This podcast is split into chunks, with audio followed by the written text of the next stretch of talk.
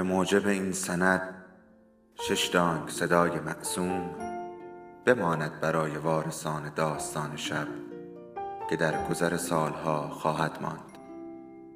ارادتمند داستان شب.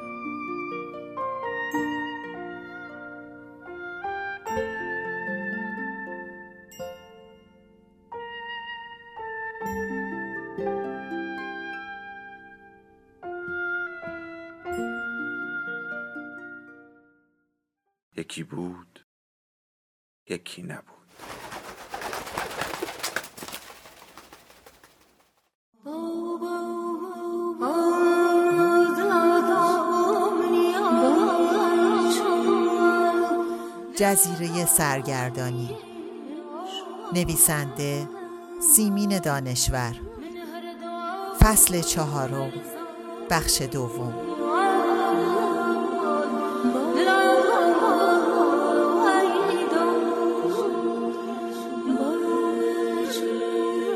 سر شام شاهین حسابی معرکه گرفت. اول حق را به سلیم داد و گفت سال چهارم حقوق سیاسی هستم ولی خنگ و خرفتم. بعد از همان استاد خپله یاد کرد. شخصیت مصدق را به قول خودش تحلیل کرده بود و گفته بود مصدق خودش را انداخته بود در دامان تودهی ها و چپرویش باعث سقوطش شد. مادر بزرگ و هستی از حرفهای بعدی شاهین انگشت به دهان ماندند. چرا که شاهین تمام حرفهای مراد را در جواب استاد خپله و همچنین حرفهای بعد از کلاس او را به خود بست.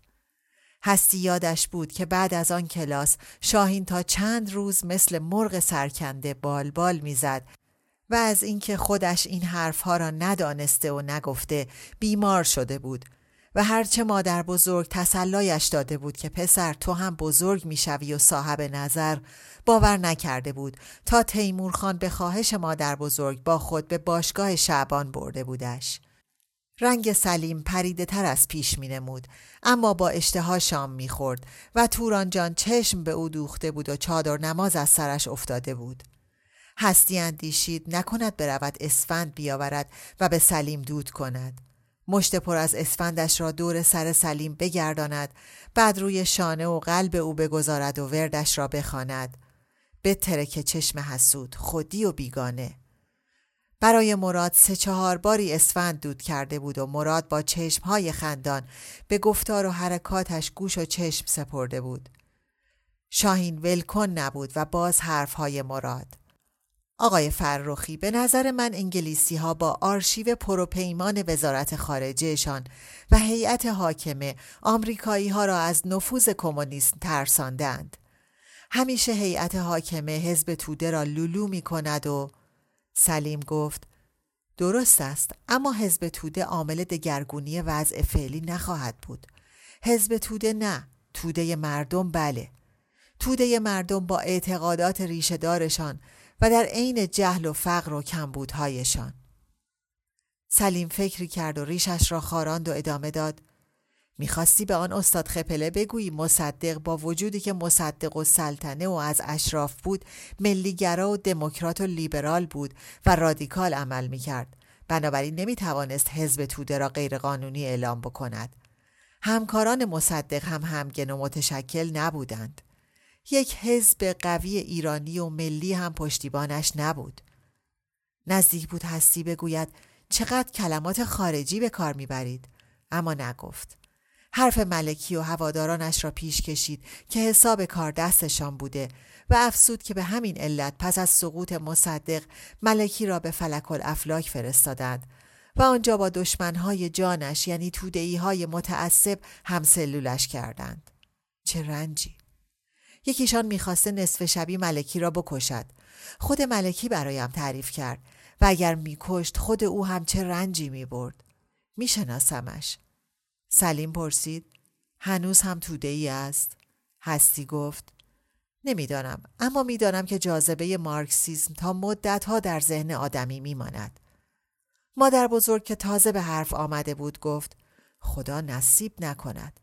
چادر نمازش را روی سرش کشید و گفت من از بحث در مورد مصدق سیر نمی و رو به هستی کرد هستی چند بار به احمد آباد به دیدنش رفتم. با این کمر درد و پادردم. با خودم می‌گفتم اگر با زانوها هم بروم باز به دیدنش می‌روم. روز تشییع جنازهش هم رفتم. افتخار می کنم که پسرم در راه پیرمرد شهید شد. ناگهان خواند و گریست. سوزد دلم به رنج و شکیبت ای باغبان بهار نیامد. هستی پا شد و سر مادر بزرگ را به سینه گذاشت. یک دستمال کاغذی از قوطی روی میز بیرون کشید و اشکهای مادر بزرگ را پاک کرد. سلیم سر به زیر انداخته بود. آن چشمها حالا چرا زیرا آشکار می کردند؟ اندوه، بیهودگی، سرخوردگی، سرگردانی، بیزاری از ستم. هستی می اندیشید دوران مصدق به سرگشتگی مردم ایران تا حدی جواب داد. گفت کاش مصدق اعلام جمهوری کرده بود. سیاست به هر جهت دستهای آدم را آلوده می کند. اگر مصدق بت خود را می شکست سلیم گفت یعنی دست از ایدئالیزم و پیوریتانیزم خود بر می داشت؟ هستی از خودش در عجب بود. چقدر منطقی و خونسرد شده بود و تلخی و ناامیدی دست از سرش برداشته بود.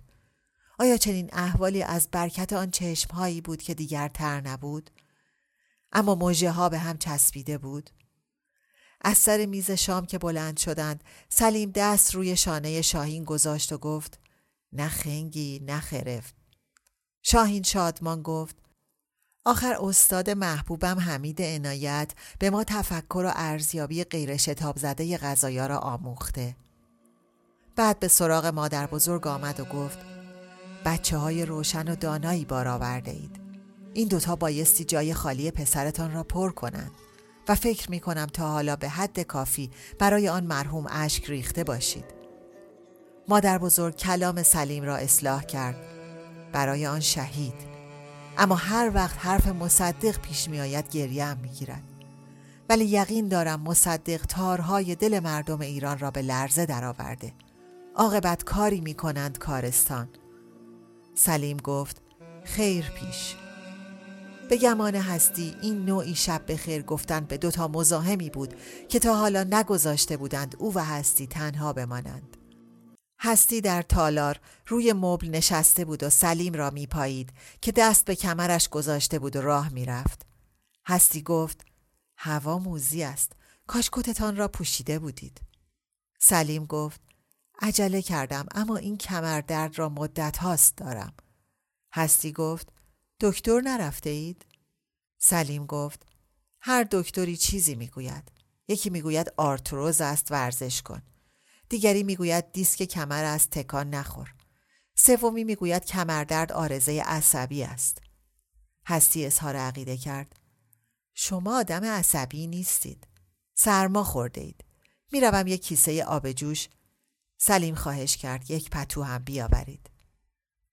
کلید چراغ آشپزخانه را که زد مادر بزرگ سرش را از روی میز بلند کرد و پرسید بله را گفتی؟ هستی دنبال کیسه آب گرم در قفسه آشپزخانه گشت. کتری پر از آب جوش روی بخاری در تالار بود. خودش صدای قلقلش را میشنید. هستی از تورانجان پرسید تورانجان کدام پتو را ببرم؟ زوار پدوهامان در رفته. یک دستگیره تمیز نو یک قاب دستمال. تورانجان به صورتش زد و گفت خدا مرگم بدهد. بچه مردم را چش زدم؟ هستی به اتاق شاهین رفت. چراغ روشن بود و شاهین روی تختش نشسته بود و دست به زیر چانه داشت. هستی را که دید پرسید مبارک باد بگویم؟ ای شاهین چاخان. حالا پاشو ببینم. پتوی شاهین را از روی تخت برداشت. تکانید و شروع کرد به تا کردنش. شاهین عذرخواه بود. خواهر من برای جبران فقرمان ادعای دانش کردم. درست است که این حرفها حرفهای من نبود. تازه مراد هم بیشتر این حرفها را بعدا زد نه سر کلاس. هستی با کیسه لاستیکی و قاب دستمال نیمدار و پتو به تالار آمد. از آب کتری به کیسه میریخت و سلیم را میپایید که چشمهایش را روی هم گذاشته بود و حالتی داشت انگار از زمین و زمان آسوده است. انگار روحش از کالبد جدا شده به شهر خدا پناه برده. تنفسش آرام و یک نواخت بود. هستی خواست پتو را رویش بکشد چشمهایش را باز کرد. بلند شد کیسه آب گرم را روی کمرش جا داد و خود را پتو پیچ کرد. هستی سراغ بخاری تالار رفت که آن را هم روشن بکند. اما بخاری نفت نداشت و نمی‌دانست در خانه نفت دارند یا نه. از سلیم پرسید خوابتان برده بود؟ سلیم گفت نه فکرم را متمرکز کرده بودم که درد را برانم. شما به اینجور حالتها می‌گویید عالم هپروت. هستی روی مبل نشست و سکوت کرد. فکر کرد این مردها چجور آدمایی هستند؟ همین که طرف را کمی رام دیدند بدقلقیشان شروع می شود مرد منتظر بودم بگویی در بحر مکاشفت فرو رفته بودم اما تو که از آن حالت درآمدی برایم یک دست خار آوردی مادر بزرگ با مشت پر و توری سیمی دستدار که رویش پلو و کته دم می کردند تو آمد. تور سیمی را روی چراغ گذاشت که حالا کتری بر سر نداشت. مشت پرش را دور سر سلیم گرداند و وردش را خواند. دود اسفند که اتاق را پر کرد هستی از مادر بزرگ پرسید نفت داریم؟ مادر بزرگ با سر اشاره کرد که داریم و همچنان لبهایش تکان تکان می‌خورد. هستی با ظرف نفت تو آمد. داشت بخاری را روشن می کرد که یادش به بخور بابونه افتاد. می‌دانست که هرچه در خانه نداشته باشند گل بابونه دارند. یک کاسه لعابی تمیز هم دارند. کتری و بخاری دستی را از اتاق بیرون برد. عطر بابونه اتاق را پر کرده بود. سلیم گفت اگر لطفا یک فنجان بیاورید از جوشیده بابونه می‌خورم. هستی با یک ملاقه و چای صاف کن و فنجان بر روی سینی به تالار آمد. این بار خوشبختانه چشمهای سلیم بسته بود. هستی چشم دوخته بود به تورنج هدیه سلیم که زیر عکس پدرش هنوز چروکیده نشده بود. معلوم بود که سلیم نگاهش را دنبال کرده است. گفت دختر نارنج و تورنج به همزادش نگاه می کند. هستی لبخند زد و گفت مادر بزرگ می‌خواست از پوستش مربا درست کند نگذاشتم. چه زود عالم هپروت سلیم را از یاد برده بود. چه زود از این فکر در آمده بود که آدمها هر کدام درختهای تکی هستند در بیابان. هستی پرسید حالتان جا آمد؟ کمی بهترم. سلیم خان عقیده خودتان چیست؟ درباره چه؟ درباره مبارزه سیاسی. فعلا دارم اتود می کنم. هستی اصلاح کرد. بررسی؟ شما وقتی حرف می‌زنید انگار شعر می‌گویید. حتی وقتی فارسی کهن به کار می‌برید. اما با کلمات خارجی شعرتان را ضایع می کنید. سلیم به فکر فرو رفت. کمی طول کشید تا بپرسد نظر سیاسی خود شما چیست؟ من قاطی پاتی هستم. گاهی فکر می کنم هوادار خلیل ملکی هستم. گاهی فکر می کنم به قدرت تحرک مذهب معتقدم و پیرو جلال آل احمد. گاهی فکر می کنم به هنر رو بیاورم با برداشت درست سیاسی و اجتماعی. اما چه برداشتی درست است نمی‌دانم. برای شما این آخری را تجویز می کنم. مبارزه سیاسی خاص مردان است؟ نه، اما شما پتانسیل مبارزه سیاسی را ندارید. به هنر رو بیاورید. به شرطی که از عالم متافیزیکی تعادل و تصفیه نقب به واقعیت بزنید. انژکسیونی به واقعیت. هستی گفت من به خدای خاص خودم معتقدم. سلیم سرش را به مبل تکیه داد و گفت از خدای خاص خودتان بگویید. خدای خاص من حرف اول الف باست. یعنی منشأ دانش و هنر بشری. بازیگر عظیم خلقت است. ممکن است اینها را که گفتم گفته خودم نباشد و جایی خوانده باشم یا شنیده باشم. اما من به آن گفته اعتقاد دارم. سلیم سرش را از روی مبل برداشت و گفت و شهامت دهنده و نفس شادمانی جاودانه و انرژی اولا و رهاننده سرگردانی. پس شما دفترچه هجدهم مرا خوانده اید. از این مچگیری تمام بدن هستی گر گرفت نزدیک بود بزند زیر گریه هوش و حافظه سلیم برایش به صورت ترسناکی درآمد و آه کشید. تنها توانست بگوید شرمساری بدترین حالتی است که به انسان دست می دهد. برای جبران آن اگر خود را به آب و آتش نزنیم می ترکیم. شرمساری؟ و سلیم هستی را اینطور تسلا داد. من از روی عمد دفترچم را جا گذاشتم تا بخوانیدش. شما گفتید نخوانده اید. بزرگواری نکنید. بدتر است. شما هم مرا ایدئالیزه نکنید. و سلیم دلجویی کرد. هستی خانم نازنین. همه ما معجونی هستیم از ضعفها و قدرتها. هیچ کس مطلق نیست.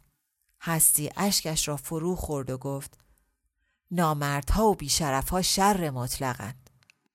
باشد ولی تنها خدا مبری از هر گونه خطایی است. خدا نیک مطلق است. حالا برایم بگویید با دوستتان اتمام حجت کردید؟ نه، رفته است مشهد. سلیم راست نشست و پرسید مشهد؟ و از چون و چرای مشهد رفتن دوست هستی در این موقع سال پرسش کرد. هستی از کنجکاوی سلیم تعجب کرد. فکر می کرد فقط یک اتمام حجت به مراد مدیون است.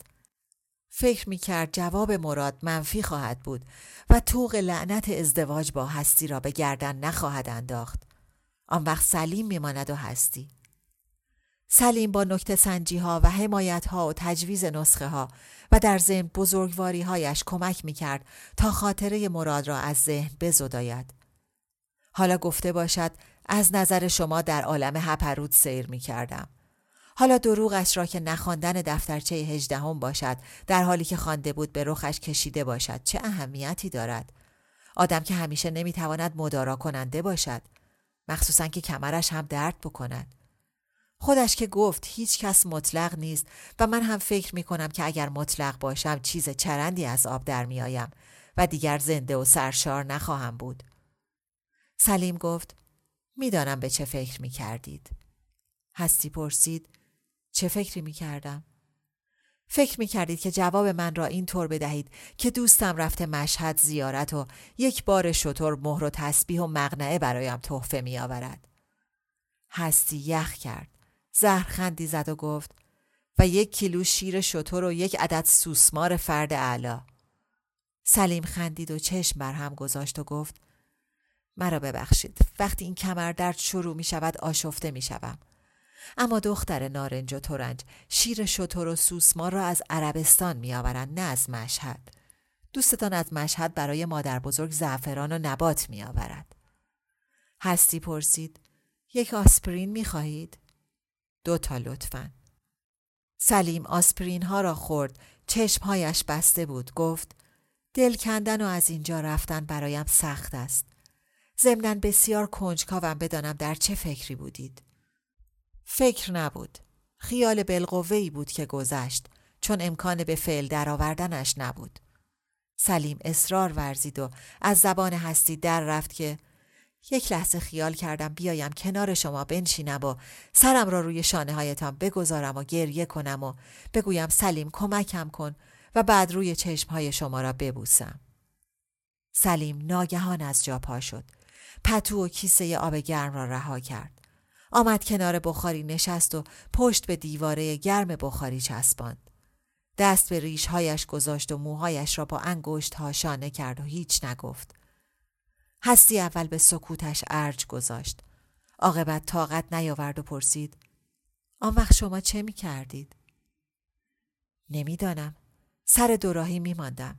دلم می گفت عشقهایش را پاک کن و در آغوشش بگیر. عقلم می گفت سرش را آرام از روی شانه هایت بردار و کنار بنشین. اگر این کار آغاز دل باختن به تو باشد وقتی زند شد برای در آغوش گرفتنش وقت بسیار است. هستی پرسید یا به قول مادر بزرگ نفس اماره تان پیروز می شود یا عقلتان نمی‌دانم فکری کرد و گفت هستی بیا همین الان عقد کنیم تا رقیب نیامده و تو را از چنگ من در نیاورده هستی پرسید چجوری؟ این موقع شب محضرها بسته است سلیم گفت خودمان سیغه جاری می کنیم تو می‌گویی انکه طول نفسی و من می‌گویم قبل تو و بعد پیوند مقدسمان را روی کاغذ می نویسیم و هر دو امضا می کنیم. به همین سادگی؟ به همین سادگی پیوند زناشویی در اسلام مترقی ترین پیوند هاست. تنها رضایت طرفین کافی است. هستی گفت رقیب مرا از چنگ شما در نمی آورد. چندین سال است مرا علاف کرده. اما به هر دلیل یک اتمام حجت به او مدیونم چهارم فروردین پیدایش می شود دیگر نگفت که چهارم فروردین روز تولد من است سلیم پیشا پیش از گستاخیش عذر خواست و بعد پرسید با آن دوستتان هرگز به چنین وسواسهایی افتاده بودید؟ هستی به یاد هشدار استادمانی افتاد مطلقا این همه سال ما حتی دست همدیگر را فشار نداده ایم. حدس می زدم. هستی در دل می خندید. به ریش سلیم می خندید؟ یا از این فکر که مردها چقدر آسان دروغهای خاصی را باور می کنند؟ دروغهایی که برتریشان را بنمایاند و غرورشان را ارضا بکند. وقت خداحافظی دست دراز نکرد تا با هستی دست بدهد. هستی همچنین انتظاری نداشت گفت هستی خانم ما می توانیم زندگی خوشی با هم داشته باشیم. تعملی کرد و افسود واقعا چرا دوستتان رفته مشهد؟ من هم قرار بود بروم اما ماندم تا ببینم کار من و شما به کجا می کشد. بعد پرسید اسم دوستتان هادی نیست؟ نه. فرهاد درفشان نیست؟ نه. فیروز درفشان؟ نه. فقط یک همکلاسی به اسم فرخنده درفشان داشتم که بچه ها اسمش را گذاشته بودن درخت چه کنم. چرا درخت چه کنم؟ ورد زبانش چه کنم چه باید کرد و چه می شود کرد بود. سلیم گفت منتظر تلفن شما هستم و ناگهان به صرافت افتاد آب بابونه تمام شده و ظرف لعابیتان سوخته. هستی پا شد. شمرده بود مادر بزرگ نماز پنجم را هم سلام داده بود و برای نماز ششم قامت میبست که آفتاب پرید رنگ روز آخر اسفند از پنجره سرک کشید. مادر بزرگ رفت سراغ آلبوم عکس های پسرش و نامه های رنگ و رو رفتهش و سه تا شعری که در عمرش سروده بود. یکی نصیحت به دبیرانی مثل خودش، یکی پندنامه به اولیاء اطفال و یکی اندرز به دانش آموزان. هر سه شعر در مجله تعلیم و تربیت وزارت معارف چاپ شده بود. مادر بزرگ عینکش را جست و یافت. هستی پنجره را باز کرد و به حیات نگاه انداخت. خورشید با سرشاخه های بید مجنون کنار حیات که نه از شرم ساری بلکه به عادت همیشگی سر به زیر داشتند سلام و احوال پرسی کرد انگار دیده بوسی هم کرد بعد روی کاج ها خستگی در کرد و برای سواب به درخت های لخت سر کشید. صبح به خیر گفت مژده دادشان که به زودی رخت سبز عیدشان را در بر می کنند و اگر بردبار باشند شکوفه ها یا گلهایشان نقش های رنگی پوشش سبزشان می شود. درختها سر تکان دادند انگار نق زدند. ما که حمام نرفته ایم خورشید به خنده شکفت و گفت غمتان کم. آسمان بغز می کند و بغزش که ترکید سر و تن شما رو می شوید. درختها وعده خورشید را باور نکردند. حافظه درستی که نداشتند. باز سر تکان دادند و خورشید می گفت هر روزی از روز دیگر گرمتر و درخشانتر بر شما میتابم. یادتان نیست؟ درختان ناز کردند و گفتند اما یک تگرگ که بزند لباسهایمان را پاره پوره می کند. خورشید قهقه زد و گفت پس یادتان آمد. آواز یک پرنده صبحخان از جایی به گوش رسید و گنجشک ها شادمان از میان برگ های سوزنی کاج جوابش را دادند. درباره بهار کنکاش داشتند. خورشید حالا با درخت یاس بنفش که زیر پنجره بود سر به سر میگذاشت و می‌گفت بیما عیش ها کرده ای جوانه هم که زده ای هستی اندیشید. ناگهان روی می‌دهد. مثل معجزه. درخت های لخت از زمستان جان سالم در برده با مکیدن شیره زمین و راه آفتاب و محتاب و تر شدن با اشک شوق آسمان زندگی دوباره میابند یک روز صبح می‌بینی گرده سبزی روی همهشان پاشیده شده.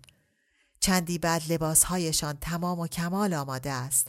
با انواع رنگهای سبز، آبی، قرمز، بنفش، سفید، نارنجی، گلبهی، عنابی. با خود می‌گویی که چه بزکی کردند و خیاط آفرینش با چه مهارتی آنها را آراسته. نه جانم این خیاط رنگهای سیاه و خاکستری و سرمه‌ای و قهوه‌ای کمتر به کار می‌برد. به رنگین کمان نگاه کن ادای آرایش آنها را در میآورد و چون تقلید می کند زود گذر است. آه که عرق خورشید تلاست نور محتاب نقره است و قطره های باران آسمانی دور و آزین درختها از این همه جواهر خدایی است. مادر بزرگ گفت الله اکبر. صدایش خشن و آمرانه بود و هستی دانست که باید پنجره را ببندد. اگر به نرمی گفته بود و شمس و از زهاها شعر ذهن هستی این طور به تلخی نمی گرایید که با خود بگوید آسمان دروغ است. یک توده هوای انباشته بیشتر نیست. ما هم سنگستان سرد و تاریکی است. خورشید هم لابد توده مواد گداخته است. کت و دامن عنابیش را پوشید و دستی به سر و صورت کشید. در آینه به خود نگاه کرد. به زودی آن چشمهای درشت سیاه زیر عینک درشت تر می نمود. یک ژاکت پشمی سرمه‌ای برای مادر بزرگ عیدی خریده بود. بسته را روی تخت مادر بزرگ گذاشت. یک اتکلون ساواژ برای شاهین خریده بود که روی تختش گذاشت. اتاق شاهین مرتب و جای خالیش آشکار بود. روی کباده و میل و تخت شنای گوشه اتاق گرد نشسته بود و هوای اتاق دم کرده بود. دیشب در ساکش یک بلوز پشمی و یک شلوار جین و یک دمپایی برای خودش و عیدی های پرویز و آقای گنجور را جا داده بود. عیدی آقای گنجور عین عیدی شاهین بود و با همان کاغذ بسته بندی شده بود. عیدی پرویز یک دفترچه نقاشی کودکان و یک قوطی مقوایی انواع مدادهای رنگین بود و برای مادرش سر راه گل لاله می خرید. می‌دانست عیدی پرویز را که بدهد لب برمیچیند و گله می کند. من که به تو گفتم برای عیدی من یک مرغ عشق بخر و مادرش جواب می دهد چند بار بگویم مرغ عشق شگون ندارد و به آشپزخانه رفت که مادر بزرگ داشت بسته صبحانه را آماده می کرد که پرسید توران جان سفره عیدتان را بیاندازم؟ مادر بزرگ گفت زحمت نکش خودم میاندازم. توران خانم ظرف کره و مربا را روی میز آشپزخانه گذاشت و از جا در رفت. تو برو سفره مجلل آن سلیته را بیانداز. خانم نقاش خوب بلدی چطور طبیعت بیجان سرهم کنی؟ هرچند ماهیش جاندار است. هوا پس بود. وانگهی. قمر در اغرب بود. آن هم در صبحی که بشارت همراه داشت. مدارا تا کی؟ برای مادر بزرگ چای ریخت. پرسید مادر جان تو کی کینت را نسبت به مادرم فراموش می‌کنی؟ به هر جهت دو تا نوه از رحم خودش به تو داده. کینم را فراموش کنم؟ آن سلیته هنوز سر سال پدر شهیدت نشده رفت زن گنجلی گاراژدار شد. آن سلیته هیچ وقت مغر نیامد که پدرت را شهید کردند همیشه گفت اتفاقی تیر خورده. آن سلیته هنوز نانخور این خانه بود. رفت به دلاک حمام ولی آباد مرا لو داد. گفت فلانی یائسه شده. هستی گفت مادر جان روز عید است نگذارید زهر مارم بشود. توران خانم پا شد. دستهایش را به کمرش زد و گفت عید برای تو نه برای من پیرزن خانه پا. این همه زج کشیدم تا قد کشیدید اما دلتان با من نیست. از نفس افتاد و روی صندلی نشست. نفسی تازه کرد و گفت چشمت به سفره رنگین آن پتیاره. استغفر الله. آرامتر شد و گفت لعنت بر شیطان. اقرار کن که جیک و پیک هر دوتان با اوست. میدانی چرا مراد سر میدواندد چون که شبیه مادرت هستی. آدم با سواد و روشن فکری مثل مراد از این جور زنها بیزار است. زنهایی که افسارشان دست غریزه هایشان است. زنهای لوند آبگوشتی کل گنجشکی. تو با این فضل و کمال و هنر. اما وقتی هستی برای خداحافظی میبوسیدش دیگر آرام شده بود. در آغوش کشیدش و مشت بستهاش را کف دست او باز کرد. یک سکه طلای احمد شاهی بود. گفت شب زود بیا. باشد؟ چشم اگر سلیم همانجا بود لابد تو را میرساند بیاورش تو چشم هستی که رفت مادر بزرگ با خود گفت خب پیر زن حالا خودت ماندی و کله خشک خودت بارها شنیدم که تنهایی صفت خداست خب این صفت به خدا میبرازد و بس. من هم که بنده ای از بندگان اویم طاقت میآورم. مگر خدا مرا به صورت خود نیافریده؟ مگر نور خود را در دلم به ودیعه نگذاشته؟ این حرفها فقط برای سر کلاس خوب است؟ مگر مراد از قول سارتر نگفت من مبارزه می کنم پس هستم؟ پس من هم مبارزه می کنم با همه چیز با پیری با کمردرد با پادرد. از چه می ترسم از اینکه نفسم تنگ بشود و تو این خانه تنها بمیرم؟ تو ایوان روی صندلی بروجردی زیر آفتاب می نشینم نور آفتاب استخوانهای پوکم را گرم می کند شیره حیاتی دیگر در رگهایم و در پیها و استخوانهایم گردش پروپیمانی ندارد. رمقش کشیده شده. اول کاسه چشمهایم را شل می کنم نه اول حوله کوچکم را با آب سرد خیس می کنم می چلانم و روی چشمهایم می گذارم. ده بار. آرواره هایم را شل می کنم زبانم بین دندانهای مصنوعیم. کاسه سرم. از نوک پا تا سر. تمام بدنم را شل می کنم و وقتی تمام بدن در حال آرامش است مغز غلط می کند مسترب شود. سر دلم هم غلط می کند به شور و جوش بیفتد. بی خود به بچم هستی نق زدم. اما چه کنم؟ دست خودم نیست. آدمی زاد هزار جور حالت دارد. دلم نمی‌خواست عیدم اینجور سوت و کور باشد. هرچند هستی از قول گوته گفته بود که تنهایی راز دانایی است. یک روز به هستی و مراد گفتم همش نقل و قول از دیگران. قول خودتان چی؟ حرف حساب خودتان. پناه بر خدا باز که استراب آمد باشد. تا می‌توانم به اشرت لگوری و سیمین از خود رازی فوش میدم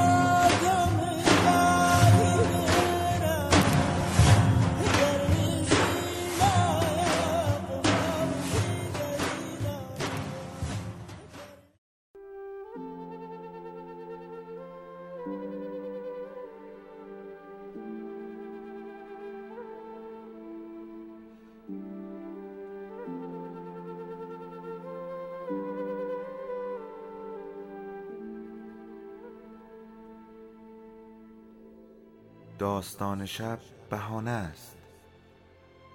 برای با هم بودن دور هم نشستن شنیده شدن.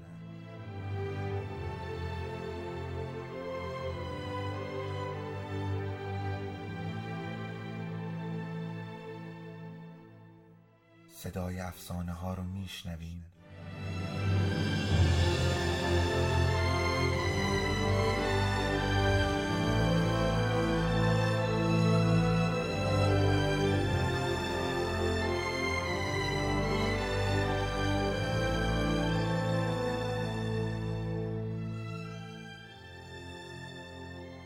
tombent.